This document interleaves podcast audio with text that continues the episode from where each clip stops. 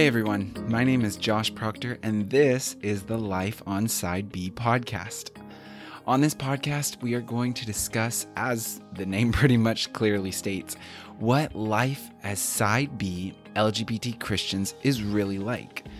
For those of you who don't know, Side B is a term used to refer to Christians who are LGBT, attracted to the same sex, or have gender dysphoria, yet hold a traditional view of sexuality and marriage, and therefore live according to that view.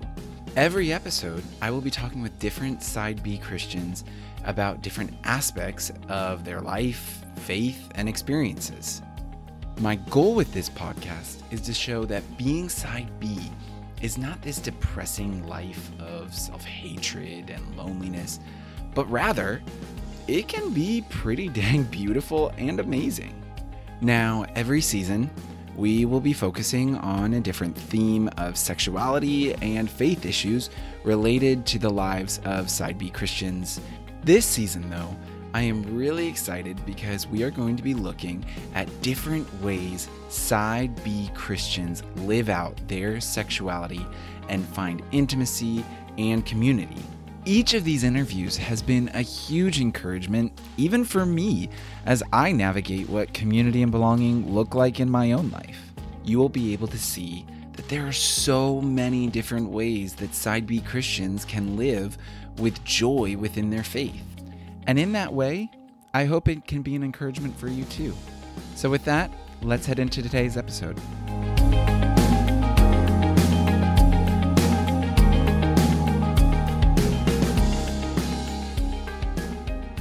Well, hello, everyone. Thanks again for listening. I am here with my great friend, Joe Miner. Joe, thanks Hello. so much for being here. Oh, thank you so much for having me. Uh, so, to start, can you just give a little bit of an introduction about yourself? Yeah, so let's see. Hi, my name is Joe. I am 23. I am a gay Christian. Grew up in Albany, New York. Still live in Albany, New York. Um, I have lots of student debt, so that's fun. And I know, honestly. so, you know, um, yeah, I don't know. You know, um, I work, I read books, I like to drink. Uh, well, I like to drink, and I like to drink tea. Um, yeah, so you know, living life. What book are you currently reading? Um, so I'm in the middle right now.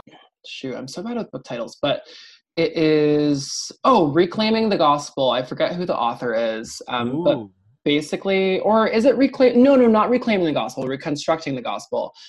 It's less generic than reclaiming the gospel. No offense to any book called reclaiming the gospel. no, uh, but that sounds even more fascinating. Yeah, so it's basically a and the tagline is super interesting too. So the tagline is um what was it? Something about like reclaiming reclaiming Christianity from slaveholder religion or something like that. So it's amazing. Yeah. So it really just goes through how whiteness has created what we know to be evangelical Christianity today. Yeah. So it's really interesting. Um, it's a lot. It's it's a, I don't know. It's really good. It's it's a yeah good overview on racism in the church. How Mm. that all plays out. Talks a lot about complicity. So it's really a fascinating read. So love it. Ooh, I'm gonna have to add that to my list. You know, I I did my master's in Old Testament and Hebrew studies, and one of the things I was so difficult for me, and like, but yet so amazing, was the fact of studying, you know, Hebrew Bible and everything. A lot of the beginning studies of the Hebrew Bible, when you study it in a master's level, is they're like just deconstructing everything you know about the Bible Yeah. and then just restructuring it again from the understanding of the ancient Israelite view and Near Eastern studies. And it was really difficult because they take so much of, and you're like, I thought I was at a Christian school. Is this even Right. Christian? And, but it's really amazing the things that influence your perspective that you don't even realize influence your perspective. That the history of where where you know religion comes from and, and all these different things. And so I'm gonna have to add that to my list. yeah, definitely do. It's a great read. Awesome. Well, then, my first question I would actually like to start with as we continue this is you shared a little bit about yourself. Can you share a little bit more specifically about how you've come to reconcile your faith and sexuality? Yeah, absolutely. So let's see. I gotta kind of got to start at the beginning with my faith, really. So I became a Christian mm-hmm. when I was 15. It was actually really interesting timing when I became a Christian when I found Jesus. I had started to come out to some friends in high school, let the, tell them that I was gay. And literally two weeks later, after I first started telling people, I came to faith. And I came to faith in a very conservative Pentecostal church.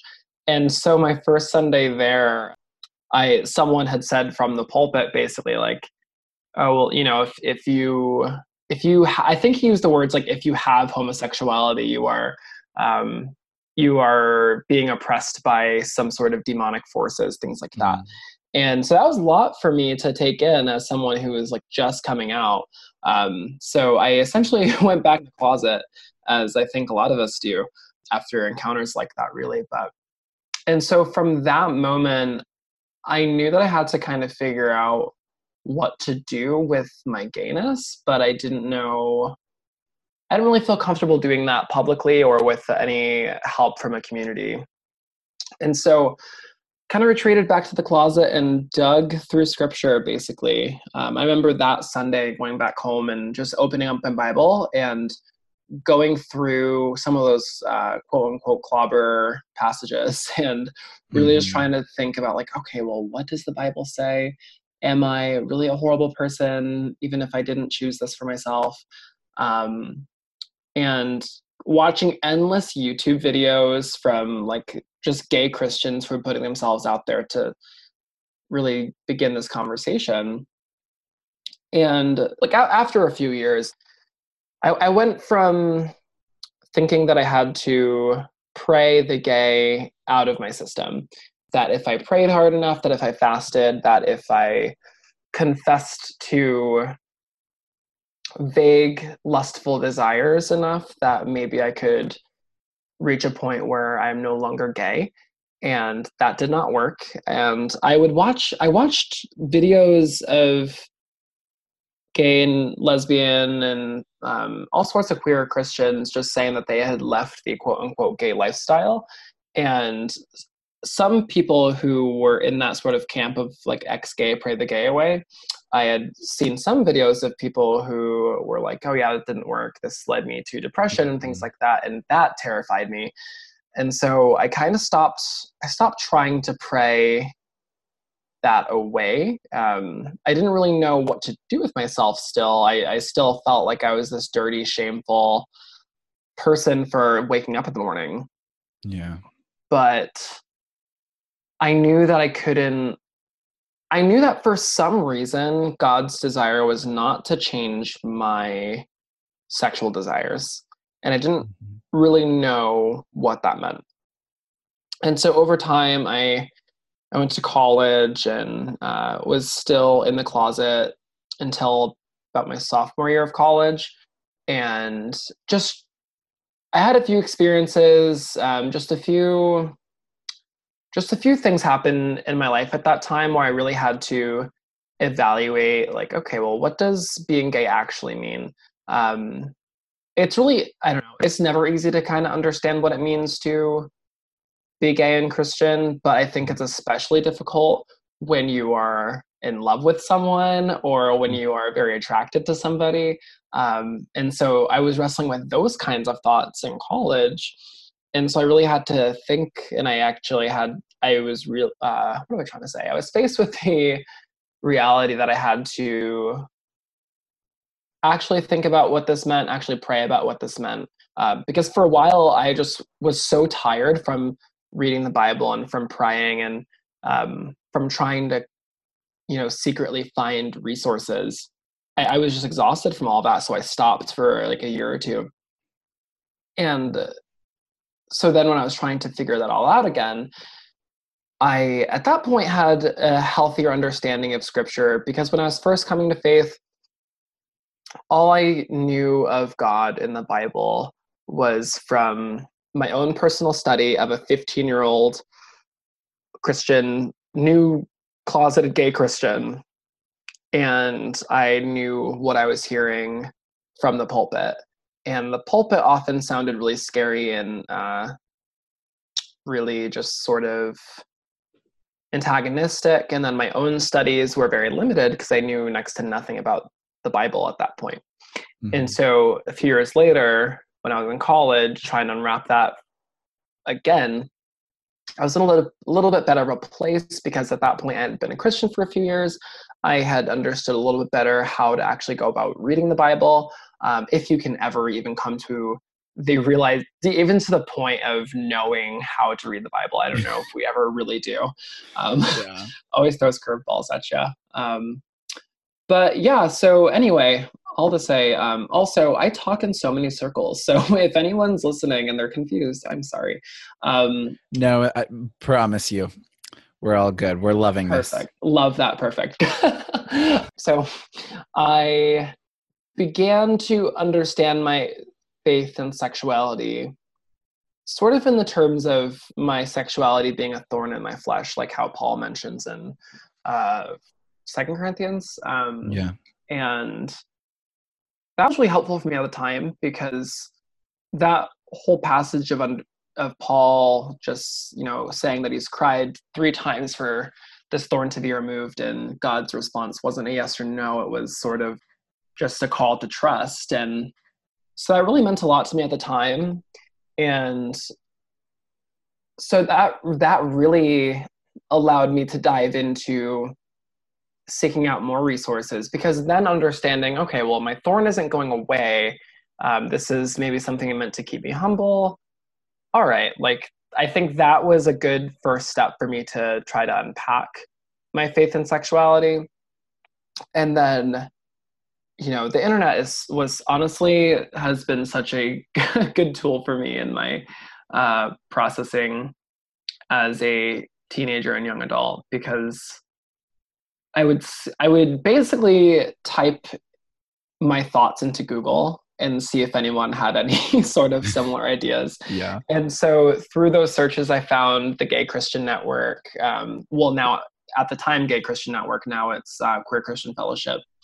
But yeah, so I would find blogs from authors that wrote for Q Christian Fellowship um, that was that were helpful for me in understanding kind of where I'm at.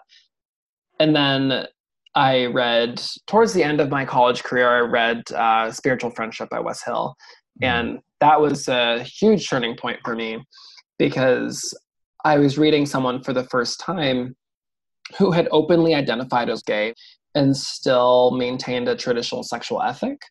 Mm-hmm. And I didn't know those two things could be compatible.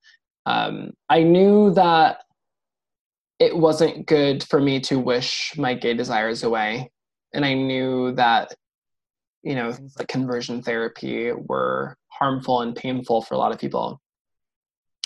But I didn't quite know what to do with myself after that. But after kind of seeing the representation in a book from Wes Hill, that was kind of like a light bulb in the back of my head to say, oh, wait, maybe I can identify as gay. Maybe that's not such a big deal. Maybe the word gay is just a descriptor and doesn't really say much else about you mm-hmm. besides the fact that you are attracted to someone of the same sex and so even that book was just so good for me and then of course uh, well actually this is kind of more recently really i was going to talk about it as if it's been years ago but even just last year going to revoice i went to the i went to revoice both years in a row and the first year i went just interacting with so many other LGBT Christians um, within the historic traditional sexual ethic, whatever you want to yeah. call that, side mm-hmm. B, um, uh-huh. all of that. Um, uh, interacting with so many folks from that community was a whole other turning point for me because then I sort of realized kind of where I'm at now, where I no longer see my sexuality as a thorn in the flesh because truthfully, I think everybody's sexuality is a thorn in the flesh.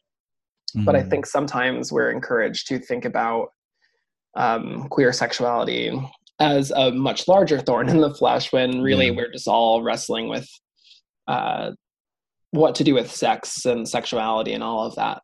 Um, so now now I'm at a point where I I no longer view that as a thorn. I see a lot of ways that that's been a gift for me. A lot of ways that being gay has been beneficial for my life, for my faith, for my relationships. Yeah, so that's my journey in like a five ten minute nutshell. And it's still ongoing and I'm still you know, because I can't talk about that journey as if it's over and yeah, as if. I'm not going to continue to think things and reframe things in my head. And there are probably ways that I'm viewing sexuality and my faith in God in unhealthy ways that I'm going to deconstruct over the years. Mm. Um, but that's where I'm at now, and I like it, and it's it's been really good for me. Um, so yeah, that's really yeah, and I think that's a really good point that we many times love to talk to people as if they've come to the point and hey, the road is complete and I've arrived finally to the perfect place when really none of us are there if we're being honest. We're, right. We're getting a view still along the road where there's still more to be um, experienced. There's still more to learn. Even as you were talking about with reading the Bible, you know. Yeah, yeah and so it's always just about that this is where god has brought me so far and yet i can't even know where he's going to take me in the future so absolutely yeah and as part of you reconciling your faith and sexuality you know you've decided to live celibate right right and in the last episode uh, we talked to Pieter Valk and we're talking a little bit about how there's many people in our culture and even christians who see celibacy as something almost impossible to live. Right. And so I would love to hear your thoughts on how would you interact with someone who has those concerns or were to bring those concerns to you about whether or not celibacy is impossible and a correct choice for a Christian. Yeah, absolutely. I mean, so Ah, truthfully, celibacy can definitely feel impossible sometimes. oh, can't um, it? you know, like that's my biggest thing is I feel like I'm in so many conversations with other celibate queer Christians and I feel and maybe this is a defense mechanism, but I think so many of us talk about it as this final concrete place we've arrived to where it's like, oh, well, I am celibate and so I've never had a sexual thought after that not me yeah. like no um, it doesn't work like that so mm-hmm. i think mm-hmm. i think it's definitely a struggle and as in depending on where you are in life what kind of community you're in i think it's definitely really difficult yeah so even just for me i can share a little bit yeah. about my own life so i mean i first of all let's just start here i'm a gay 20 something like sex is like there and mm. that can definitely feel overwhelming you know if i were to respond to someone who says you know celibacy is impossible i really just have to kind of meet them with that recognition of yeah like celibacy is really hard mm-hmm. so many of the people i'm interacting with um like uh, even just like other gay 20 somethings in or out of the church sex is such a prevalent thing it's so easy for me to go and hook up with somebody if I wanted to. Mm-hmm. And in addition to that, you know, I moved to a community. It's um, it's been improving this past year, but you know, I've moved to a community where I don't have a well for a while I didn't have a substantial uh, church community happening. I didn't really have a concrete group of friends. A lot of my close friends are actually long distance friendships so I can call them anytime I want to, but it's a little different when they're not in person. And so all these factors make celibacy seem really difficult. Now, is it impossible? I mean, definitely not impossible. um, you know, I would like I, I wouldn't be living out the vocation of celibacy if it were impossible. And I, I find myself to be a pragmatic person where if something doesn't seem practical, it's really hard for me to dive into it. It's really hard for me to commit to it. And I see celibacy as practical I see it as beneficial for our communities. For me, it's in it's allowed me more room to just be open with people who need openness.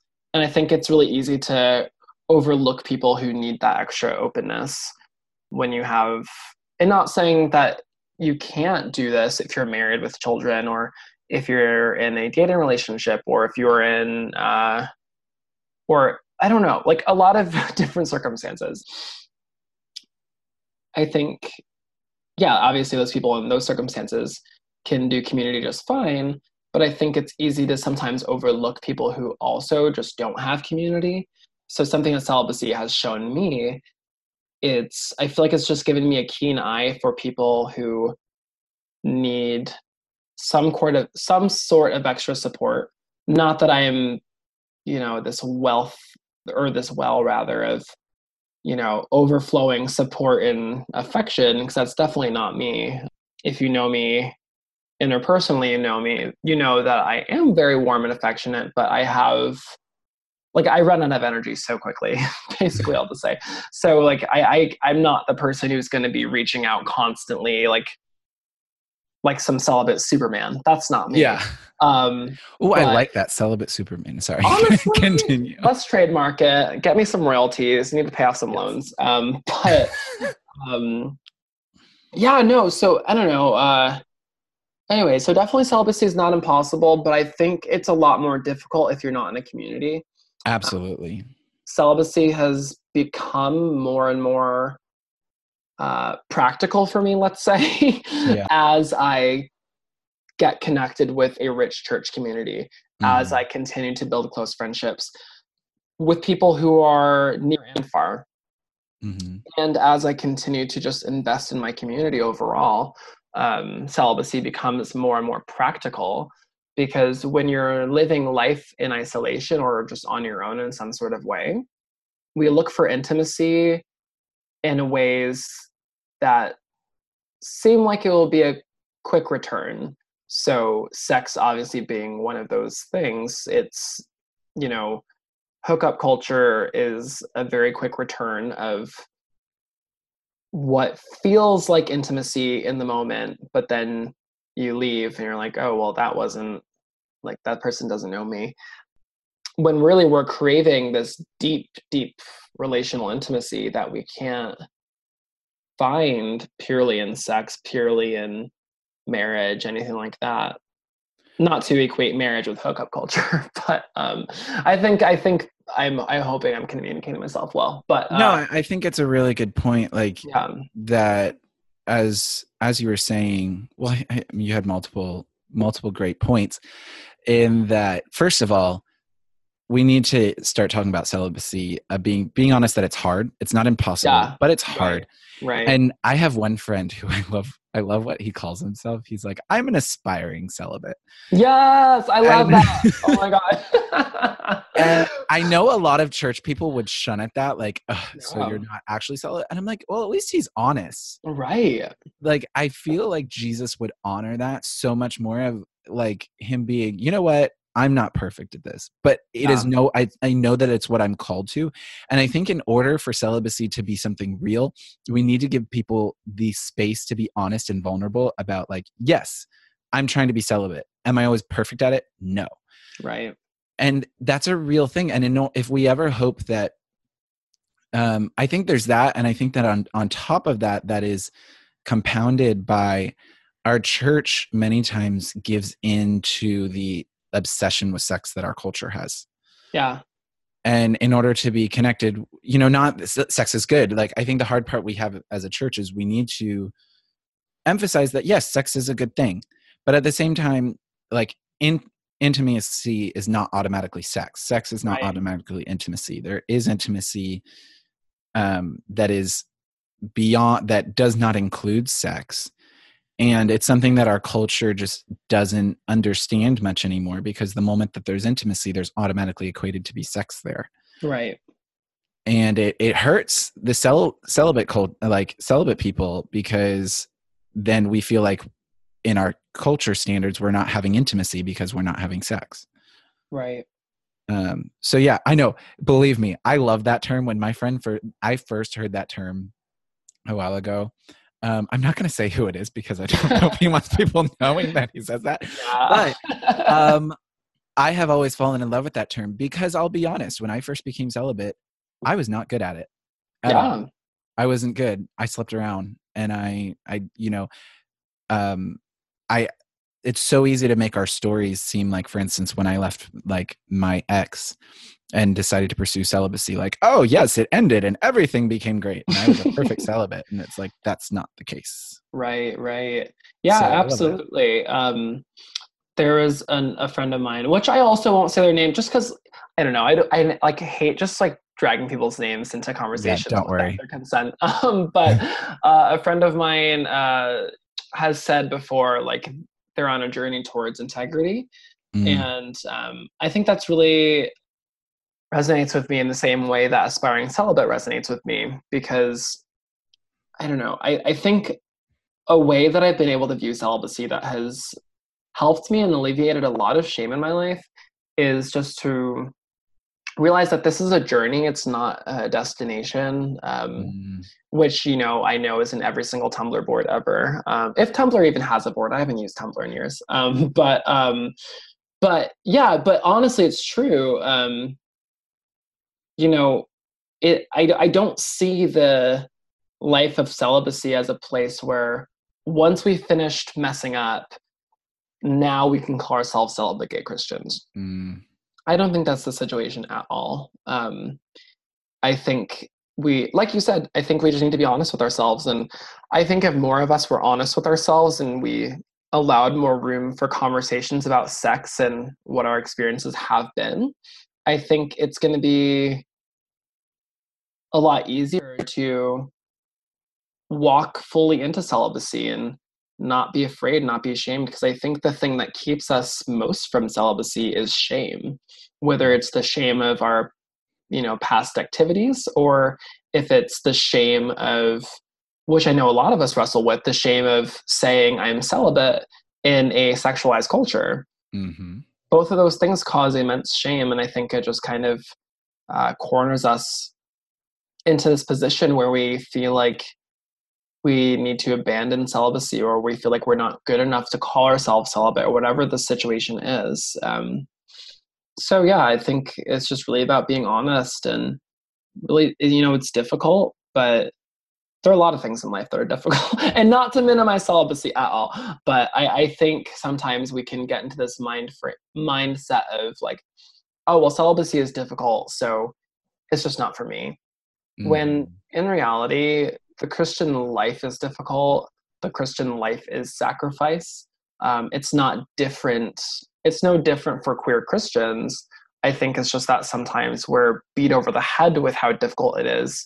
And i think a lot of people in the church you know want it to be more difficult for lgbt christians because then it's not as hard for them yeah. when in reality the call that we have to celibacy is a higher calling for everybody mhm. it's not just this higher calling that's just dumped on our heads and it's like oh good luck i hope you can not have sex and give up children or you know and i know there's a lot of celibate gay christians who have children as well but um, i know there's a lot of people in our community who have given up the desire to have kids and Yeah.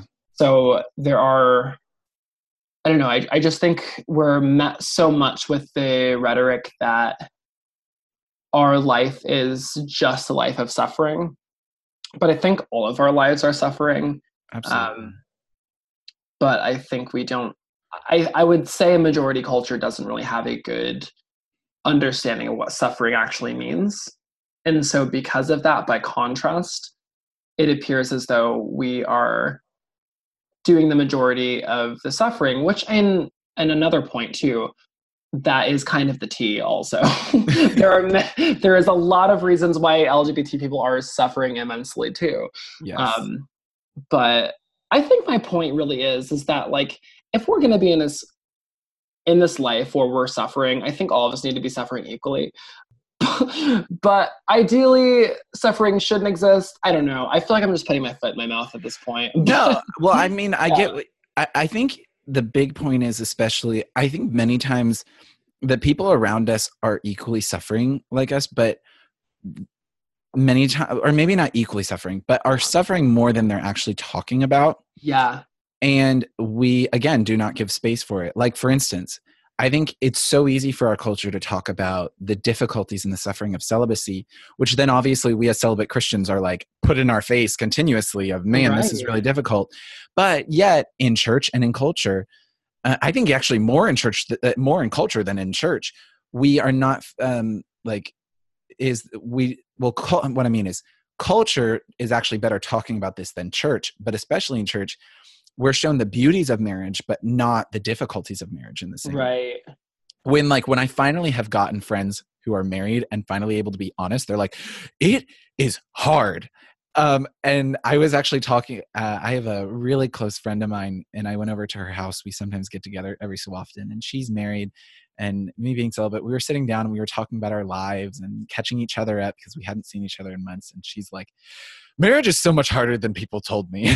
and she's like, I don't regret it, but right. it's difficult, you know? And so I think it's like, I, I think that's also something that is important for celibate people to hear because we many times then only hear from the pulpit this beauty of marriage and this right. blessings of marriage, which yes are good, but then we don't realize like that road is filled with suffering too, uh, right? Uh, because we live in a suffering world, and and then many times if we can look at the blessings that we do have in our life that amongst the sufferings that are there we are able to see even the beauty among the thorns kind of thing.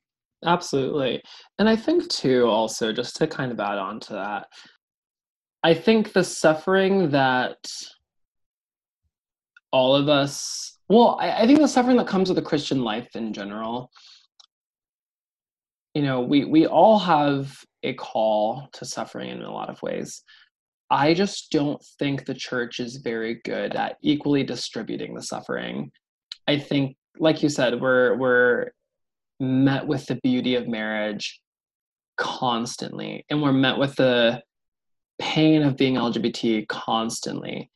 But there's not much of a conversation being had about the sacrifices made for marriage. Mm-hmm. Um, and there's not really much of a conversation about the giftings of LGBT people. And exactly. um, I think that kind of backs us into this corner where the weight that LGBT Christians and celibate queer Christians carry is much heavier than the majority of the church because the majority of the church is not being called to that standard. Um, and so I think that's really frustrating too, which makes well, it, it, it doesn't even just make celibacy more difficult for us. Like, yes, it makes celibacy more difficult. It makes being LGBT more difficult. Yeah. But in reality, it makes marriage more difficult for people because they, I think a lot of people enter into marriage just kind of as expecting bliss and expecting that all the pieces are going to fall together perfectly when they don't. And a lot of i know a lot of people who got married and expected their addictions to pornography to just dissipate and that is not real. And you know you know in, in a perfect world we would have a perfect perspective of the things we should all be giving up and the things we should all be celebrating.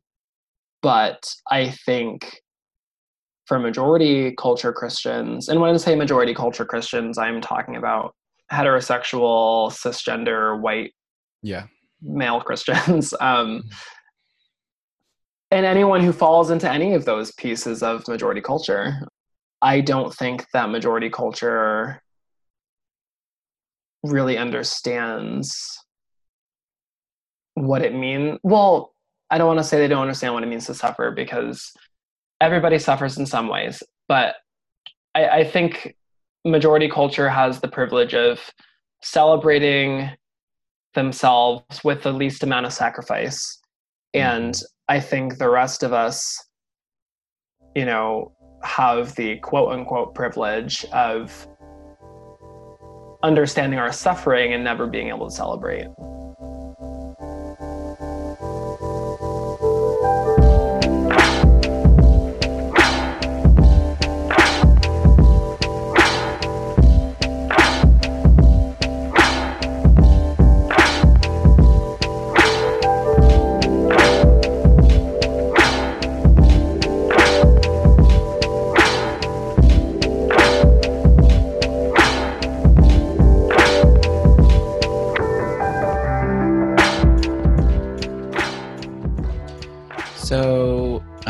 Big part for your your community has been what are called committed friendships. Right. Could you, um, before we get into discussing it, could you give a little bit of a definition for those listening who may not be familiar with the term?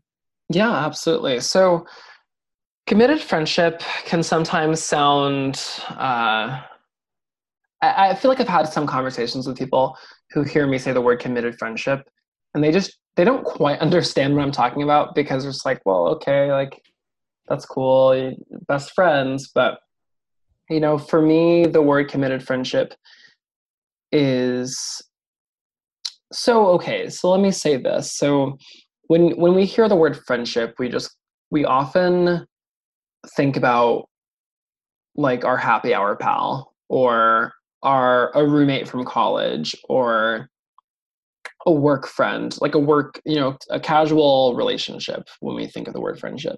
Um, we call so many people our friends. Like we'll introduce people as our friends after knowing them for mm, five minutes. And which is great in a lot of ways because i think it opens up opens our lives up for more connection but at the same time i think it does a disservice to what friendship actually is and so i've gotten around to use the word committed friendship to describe some of my friendships because there really is such a, a deeper connection and a deeper expectation and obligation to friendships in what I would call a committed friendship. And I was actually thinking about this today. I feel like the way I view my committed friendships, you could probably, for someone who has no concept of what I'm talking about, maybe think of like a platonic engagement. And the reason I don't say platonic marriage is because I think sometimes, well, in, in friendships in general, they're regardless of the commitment level, I think there is a perceived a greater perceived freedom to exit those relationships. Um, whereas a marriage, by definition, and how we understand it in culture and how we understand it through the lens of Christianity, is a lot more final and permanent. Um, and not that friendship can't be that but i think regardless of how i viewed my friendships i think we've still engaged with them not in a casual way but in a way that we we're just more aware of the reality of the fact that either of us could leave this relationship it's it's it's hard because no matter how committed i am to my friendships there is always that reality but in the same time that reality is for all relationships yeah, no. So basically, when when I think of a committed friendship, I think of a relationship with someone, with a friend that I cannot see myself without, someone I need, not in a not in the sense of like, oh, if they left me, I could not go on, um, yeah. but in the way that I think people talk about spouses of like, oh, I need this person, like this person is my everything I can view friendships in similar terms of you know this person means the world to me and i'm not going to let them go and regardless of how friendship is perceived or even how we are perceiving friendship we are choosing to press on forward in commitment regardless of our personal biases about friendship of our cultural biases about friendship. Yeah so really for me committed friendship is a lot about just pushing against those norms and saying like i'm going to stick through this relationship regardless. Yeah. You know you mentioned the book spiritual friendships by wesley hill yeah. earlier and i was so impacted by that book by just the idea of how he said that really our modern concept of friendship has lo- has really brought in this whole idea of any either of us could exit at any point yeah. like there is no commitment right. of what there really used to be more of in friendship in in previous times and you know sometimes the criticism of committed friendships that i will hear from people is like or spiritual friend you know the term spiritual friendships right. friendships is some critics will say well uh, shouldn't all aren't all friendships spiritual? Aren't shouldn't all friendships be committed? And it's like yeah they should be. Yeah. our, our, modern understanding of the word means uh, the way we understand friendship now really is very loose and without much commitment and with it wasn't without much intimacy. And Absolutely. so the idea of committed friendship is really trying to revive that ancient old understanding of friendship that we see so much. Um so yeah absolutely. And and can you tell us a little bit about some of the friendships that you've had in your life that are you know kind of fall in this category of committed friendships?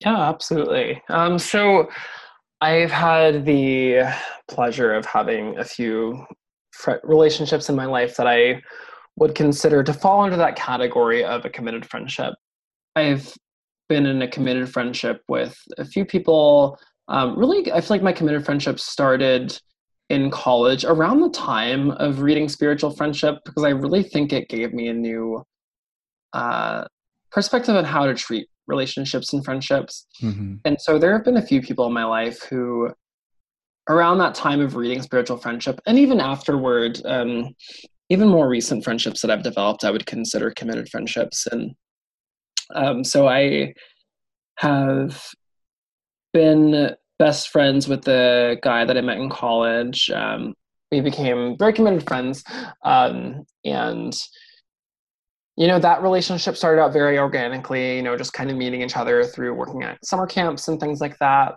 and then over time, just realizing that our friendship is taking on a much higher calling of commitment you know just discovering that in little ways like over time feeling the need to tell one another if they're traveling like what we do a lot is if we're traveling and we get to our destination we usually text each other that we're made it there safely and um, so we, we started noticing things like that like oh okay like these are like things that are more prevalent in other kinds of committed relationships that aren't necessarily seen as platonic also just to back on to this is a straight man that I am in a committed friendship with as yeah. well. So um, that's a whole nother dynamic that's been interesting to figure out.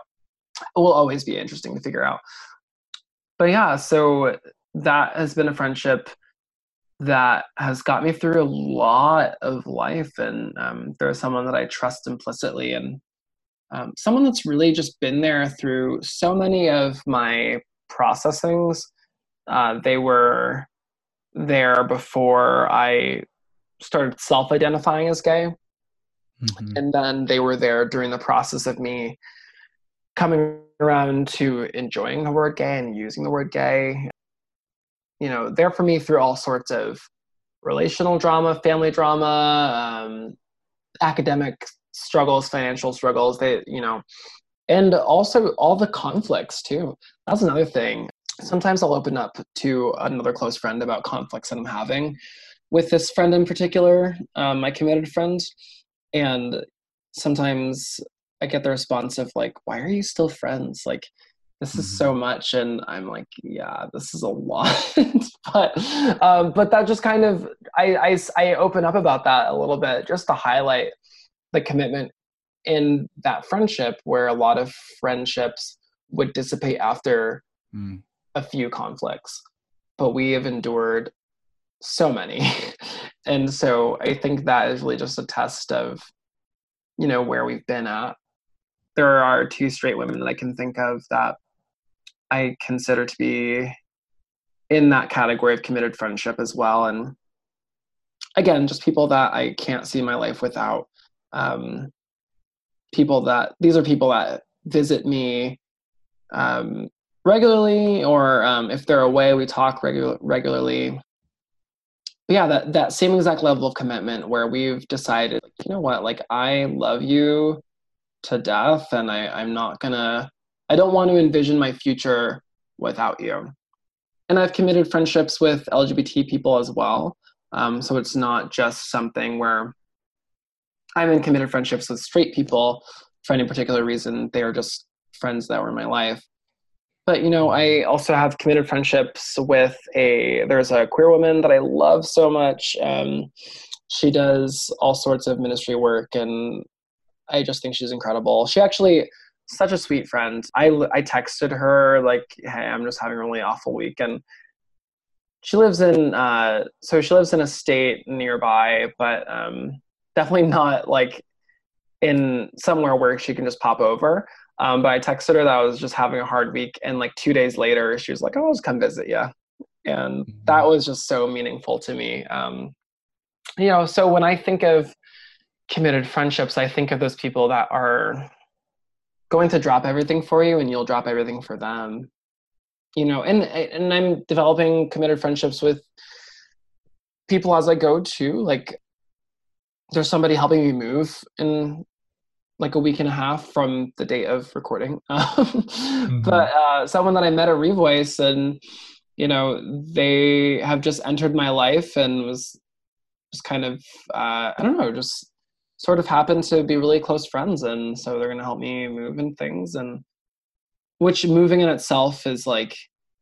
I think that bonds people a lot just because oh, of yes. the stressful process um, and all the emotions that go into moving anyway, so I, I, share these bits and pieces of these friendships to sort of give an overview of the kinds of relationships I have in my life and the dynamics that I have. You know, we don't have time for me to individually go into every single friendship I have, but you know, th- these are the people that I see as my circle and um, you know people that are family to me. And yeah. you know i don't say that lightly. Like they are absolutely family.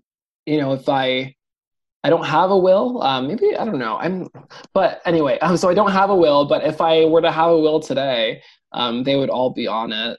Hopefully not accruing my debt. Hopefully just getting the good stuff but um, yeah like these are people that i do not want to see life without I refuse to see life without them. And yeah, they they've blessed my life so much, and I hope that I have done the same for them. Absolutely. You know, I, I love what you said about the conflicts that you had with your friend and how yeah. people were like, why are you still friends with them? And how I, I think you really hit on a good point that a big part of committed friendship is the fact that you're the commitment that you're going to stay together even among conflicts that normally would break up a friendship. Yes. Yeah. And I think that's so key because, you know, even in an earlier episode, I talked about um, my adopted brother and my, all of my adopted siblings who are from the family in Colombia that I live with. And, you know, I'll share with other people sometimes just kind of venting when going through conflicts and some some a lot of times people get so confused of like why don't you just like end the friendship? And i'm like because that's not like the point here. Like yeah yeah. I'm not i'm not just breaking up because this is more than just what you would normally this is more than what our culture would put as a friendship. That's why we call each other brothers and sisters. Yeah yeah. Because that's the closest term that we have for what our relationship is is it's a family you know? Right. and we are in that in that kind of situation where you're like, yes, this is for, this is for life, whether we like it or not. No matter how much we right. drive each other crazy, we're there.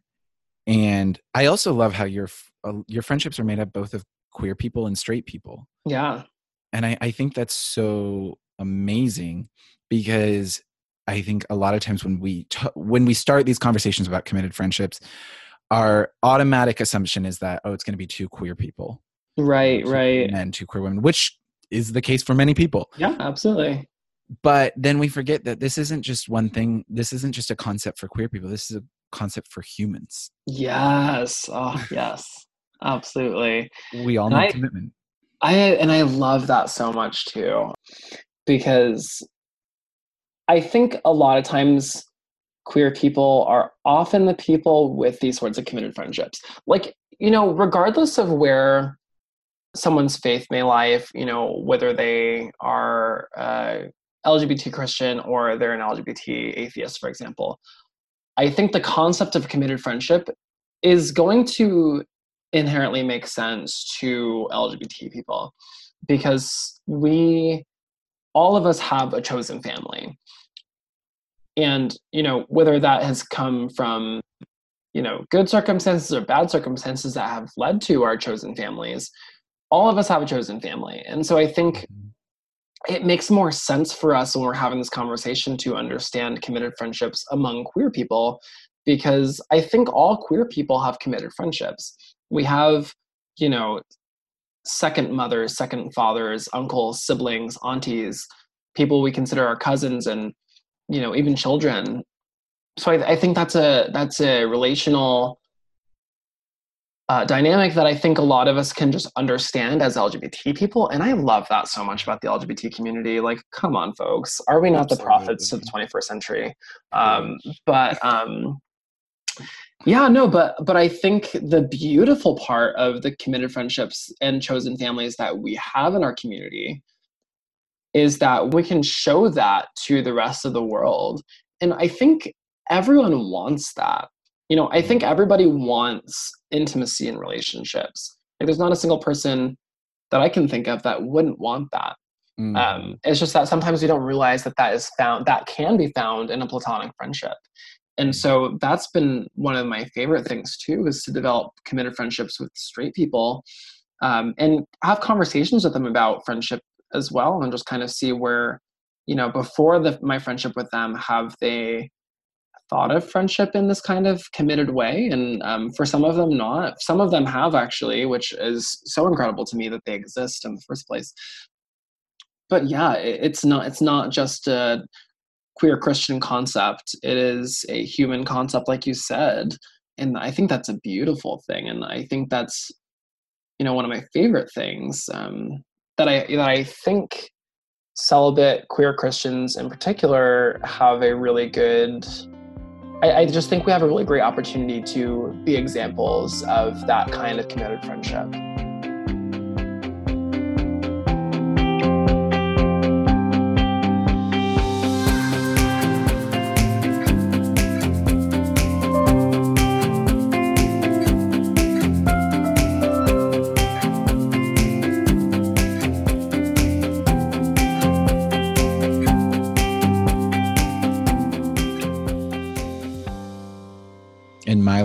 Another kind of sector of committed friends that I have is I have a group of friends who Michelle, who's been on the podcast before, her and I are part of it. We talked a little bit about our friend group. And, you know, one thing after I read Spiritual Friendships, I read about how he he advocated that French French friends should start having anniversaries. Yes, I love that. Yeah, yeah. And I was rereading Spiritual Friendships this year. Yeah.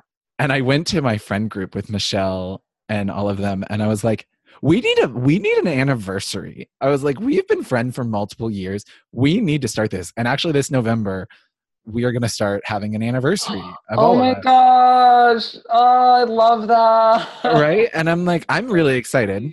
And because yeah because it's like we have committed that we are going to be in each other's lives. And it yes it confuses people that's fine because I think we are trying to push for this return, as you said, as a prophetic voice of this is what God meant for friendship. Oh, I love that. Absolutely. Yeah. Yeah. Let's just all have friend friendiversary, but not even to call it a friend friendiversary because I think that can be so cliche and hallmarky. Like, yeah, I mm-hmm. love that mm-hmm. you're just calling it an anniversary. That's beautiful. Yeah. Yeah, absolutely. And so I don't even know what it's going to look like. We're going to figure it out. We'll pro- I'll probably share about it on here. Yeah, I love that. Man, about to text all of my friends. like, hey, do it. Everyone out there, have anniversaries with yes. your friends. Oh my goodness. Even us. It was really fun. We were when we decided to do an anniversary.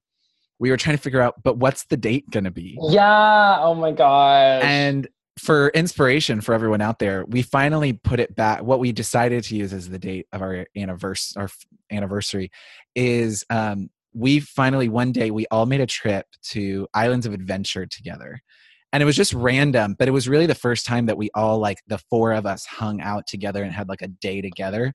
Aww. and we were like that that's pr- that pretty much in a sense was we had been kind of hanging out before that but that was really the first oh. time we had hung out the four of us for a day together. So we're like that's going to be the day. And michelle being the planner that she is had it on her date on her oh, calendar when it happened and so, so cute. Yeah it was really it was really cool so i'm excited to see what that looks like wow, but i love yeah. that. And again even that friendship it's two two two straight girls you know my my adopted brother ed and me and so it's just it's not what normally people would think of but yet oh, it's that's amazing.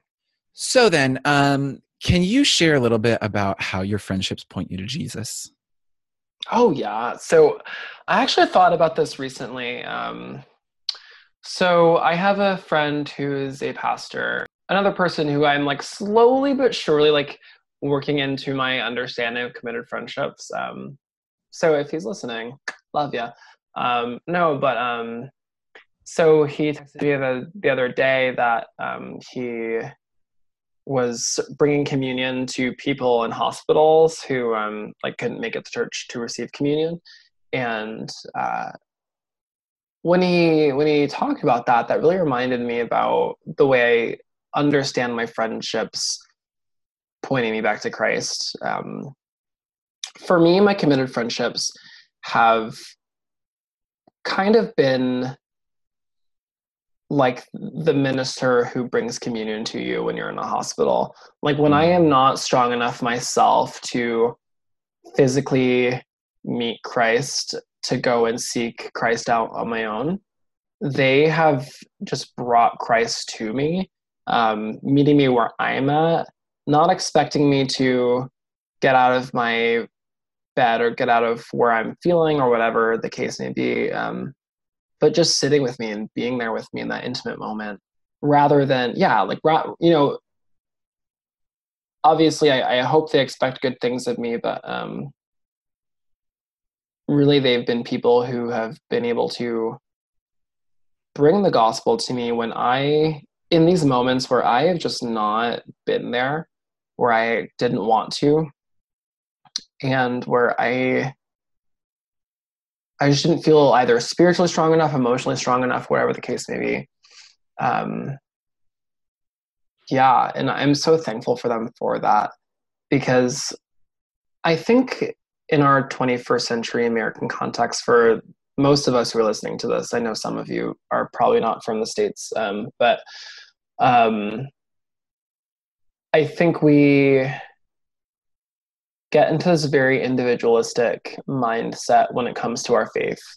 And we think that our faith rests upon whether or not we're having quiet times every day and whether or not we are reading a cute little devotional book every day and um, whatever that might look like, which those things aren't inherently bad, but those things have not been a lot of what my past year has been.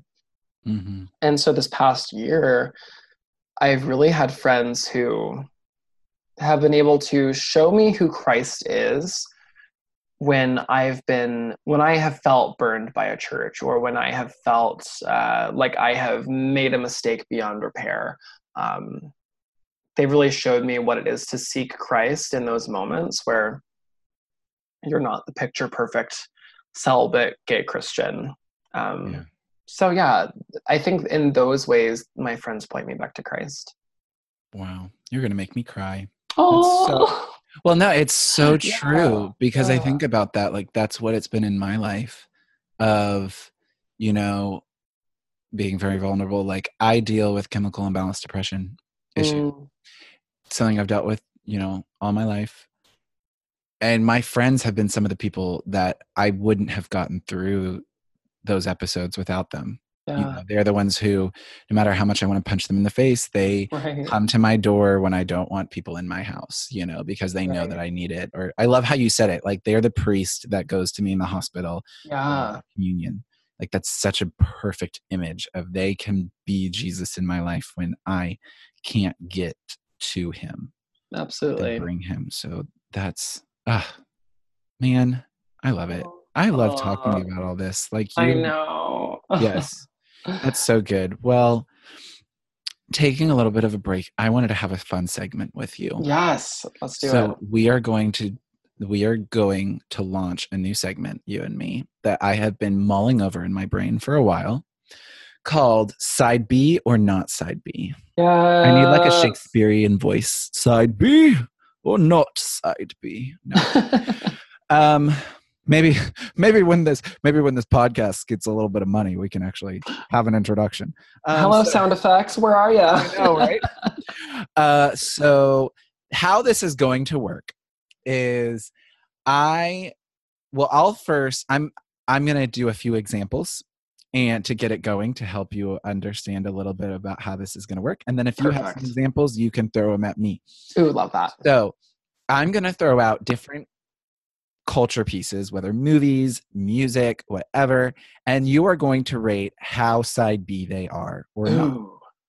I love this. Is there a So- scale or is it just Ooh. like side B or not? Should we use a Kinsey scale? Ooh, yeah. yes. Oh my goodness. Yeah. I don't know. We can come up with it. Yeah. We Okay. Can, however, um, I haven't gotten that far. But Okay. We can maybe go for a Kinsey scale, zero to six. six being wow. so Uber side B, zero being totally straight. Um, Love that. you know, also just being generally LGBT. We got to fit that in Mhm. there somewhere. Um. So, in our previous episode, actually, I mentioned one, so we'll start out with that. That I was saying that I was very fascinated by it was the movie Captain Marvel. Have you seen that movie? Okay, so confession. Okay. I am not like a superhero person, really. Like, I really only okay, but That's here, fine. okay, but this might also be a pretty side B thing. Like, I am only really drawn to Batman, like the lone sort of dark brooding oh, mystery. Oh, okay. So anyway, which I think Batman's pretty side B. Um, but so no, I haven't. I haven't seen Captain Marvel. Oh, okay. Well, I I love that movie. I already explained about it in the episode, the past episode, but I love it because she doesn't have a romantic interest, but Mhm. it's just her and her friend, and it's amazing. So you should watch Captain Marvel because Okay. Well, it sounds pretty side B to me, so I'm It gonna rate that a six. Yes, absolutely. My other one that I've been thinking about with the coming out of the Lion King soon, Timon and Pumbaa. Oh, oh, that is like all the way six side B. Right? I was Oh thinking my- about it. I, never thought of that. I was watching a trailer online with my nieces and nephews, and it, there was one trailer that was just about Timon and Pumbaa. I'm like, oh my gosh, I love their friendship. Yes. uh, talk about committed friendships. Like, Right? Literally Timon and Pumbaa. Oh my gosh. Okay. I love that. And side note on Timon and Pumbaa, I don't know if you've ever seen Lion King one and a half, one and a half. I haven't. Okay, to. it's it's honestly so a lot of people like crap on it because it doesn't really add much. It's like kind of like a behind the scenes Lion King. Yeah. Um, but I just love it because you get to see the inner workings of like everybody's friendship. So I really just think Timon and Pumbaa, and even their relationship to Simba, that's a whole side B situation. Oh, it so is. It's so amazing. But um, okay, next one. This is me from Greatest Showman. Ooh. Yes or no? Uh, okay, so here's my thing with Greatest Showman uh, and just movies and musicals in general. I am generally captivated by like the big picture, but I forget smaller. Can you just remind me this is me? Which one is this is me? This is a song by the Bearded Lady. Uh, oh my gosh! Oh my gosh! Okay, okay, okay, okay. Yeah, yeah, yeah. Um, where they're all talking about like being themselves and like yes. Yes, yes. Oh my gosh, yes. Um Okay, side B.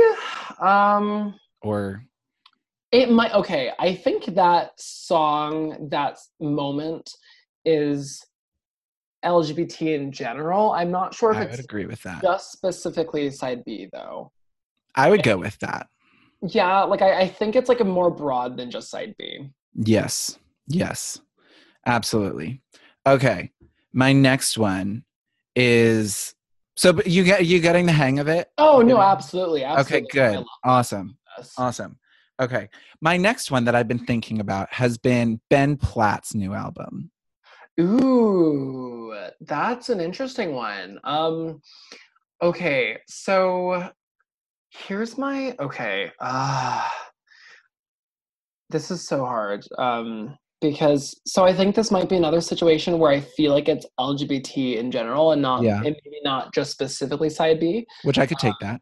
Yeah, because like I think there's a lot of uh, I just feel like with music there are so many concepts that like we feel so deeply as side B people that I think like I think we think of it in unique sort of like ways as side B people. I think this is another situation where it's like LGBT in general, but maybe not specifically side B. But it is pretty side B. Um, It is. ugh. It- It's true. a- yeah. that's that's honestly you know it's really funny with movies movies and music how for instance when i watched frozen for the first time because Yes, i'm a big yeah. disney geek for me i was like oh my gosh that movie was all about being lgbt Right, right. But then I was talking to some women that were like, no, it's all about being a woman. And I'm like, well, yes, but no. like you're wrong. you're you're I, I I'll accept your wrongness, but you're wrong. Right, right. it's okay for now, but like but no. yeah. Yeah. Okay. Oh, well, do you have any culture things that you feel like are really side B that you would Ooh, um okay, well, since you said Lion King, it just reminds me of everybody from Lion King. But can we just talk about Rafiki? How Rafiki is definitely the Cella like in the church community, who just kind of take everyone under their wing and just kind of like this wise, mysterious, mystical person that's just giving you all the right insights at all the right times. I love it. Yes. Absolutely. He's like the celibate gay pastor. Yes, yes, he is. Who like you maybe don't realize instantly, like, oh, they're celibate. Like you don't realize that at first, but then like in retrospect, you like go back to think like, oh wait, that guy was totally a celibate. Exactly. Totally. There's no other explanation for that. Um, I, yeah, absolutely. I read that yes. 100%. Um, also, ooh, now I'm just thinking about all these fictional characters that are definitely side B. Um, but I, oh man, it's so hard to sp- to pick a specific character from this reference. But I think I'm just gonna say in general the concept of Winnie the Pooh, Oh, I could totally see that. right? Yes. Like is so everybody, every single every single character. Because I was gonna say like, oh, maybe Piglet or maybe just Pooh. No, I think they're all Cella gays. They are. That's like a Cella gay community. Yes, it's it's honestly it's an intentional living community. It is an intentional living community. I love it. Oh my goodness. The Yes. lessons from Winnie the Pooh never end. Honestly, like we need to really go back and like just understand how much of a gift Winnie the Pooh was. Yeah, so good with all of that. So, everyone listening, um, if you have cultural references that you think embody what it means to be side B, send them to me, whether through Instagram or Facebook or the um, Life on Side B podcast at gmail.com. Send them to me. I would love to get them and we can discuss them here on the podcast. Um, so, with that, before we go, is there anything else that you would like to share before we go? Whether related to committed friendships or whatever. Hmm. Well, committed friendships are really cool. They're really great. Just one thing, I feel like uh, a lot of times people have questions for me of like, how did you like find a committed friendship, or how do you find a committed friendship? Um, Mm, that's a good one. quick answer to that: you don't. I feel like they find you more often than not. Um, I feel like I found my most committed friendships when I just started looking at the people around me and trying to understand the ways that I can commit to them and ways that I can embody commitment to them, as opposed to mm-hmm. trying to find this perfect situation where, you know, I'm going to find the perfect person to commit my life to, and that's it. You know, I, I think more, and I think Wes Hill mentioned this in spiritual friendship also, that a lot of times the people who are going to be in our lives as those committed friends are already there. It's just that mm-hmm. maybe we haven't recognized their friendship or maybe we haven't worked at that friendship. Ooh. So, if someone is wondering, how do I have a friendship like that? Um, look around you. Um, I would dare to say that the committed friend you're looking for, probably you already know them. Um, but yeah, just, I don't know, work, just, I, I think we attract the relationships that we ourselves are able to embody. So, if we're able to embody committed friendship, committed friendships will find us. yeah, that's an that is a great point, and especially a great one to end on. I love it. I love it so much. So, for everyone listening, um, if you would like to get in contact with Joe to to talk more about committed friendships or queer issues or side B issues or whatever, his contact information and his details are going to be in uh, the episode description as well also at the end of this season i'm going to be doing a q&a episode on different questions that people have following up on all of the different episodes. So if there's other questions that you have, not only from this episode, but from previous episodes, as well as the ones going forward that you would like to hear more about, um, send those questions into me, whether through the social media of the podcast or through the email. Again, the email is lifeonsidebpodcast at gmail.com. And what I'm going to be doing is the, the questions that we get back, I'm going to be following up with some of the people that we've interviewed here to get um, some more answers on those issues. Also, they, um, I just want to ask again for everyone if you listen through Google or Apple or wherever you listen to, if you're able to review the uh, podcast, please do so. It helps us um, get more visibility so more people can find the podcast. So, thanks again, Joe, for talking with me. Oh, thank you so much for I having me. This has Yes. been amazing. I love Yes. this conversation. Oh, I do too. We need to. We need to talk. We need. We just need to talk more. Yes, please. Yes. Absolutely. I loved when we first met at the first Revoice. Oh my um, gosh, I know. I still think of that. Before we started recording, I was like, oh my gosh, like I totally remember meeting you. And that was Yeah. oh, so Great. good. All right. Well, thank you everyone for listening, and we'll talk to you soon. Bye, guys. Bye.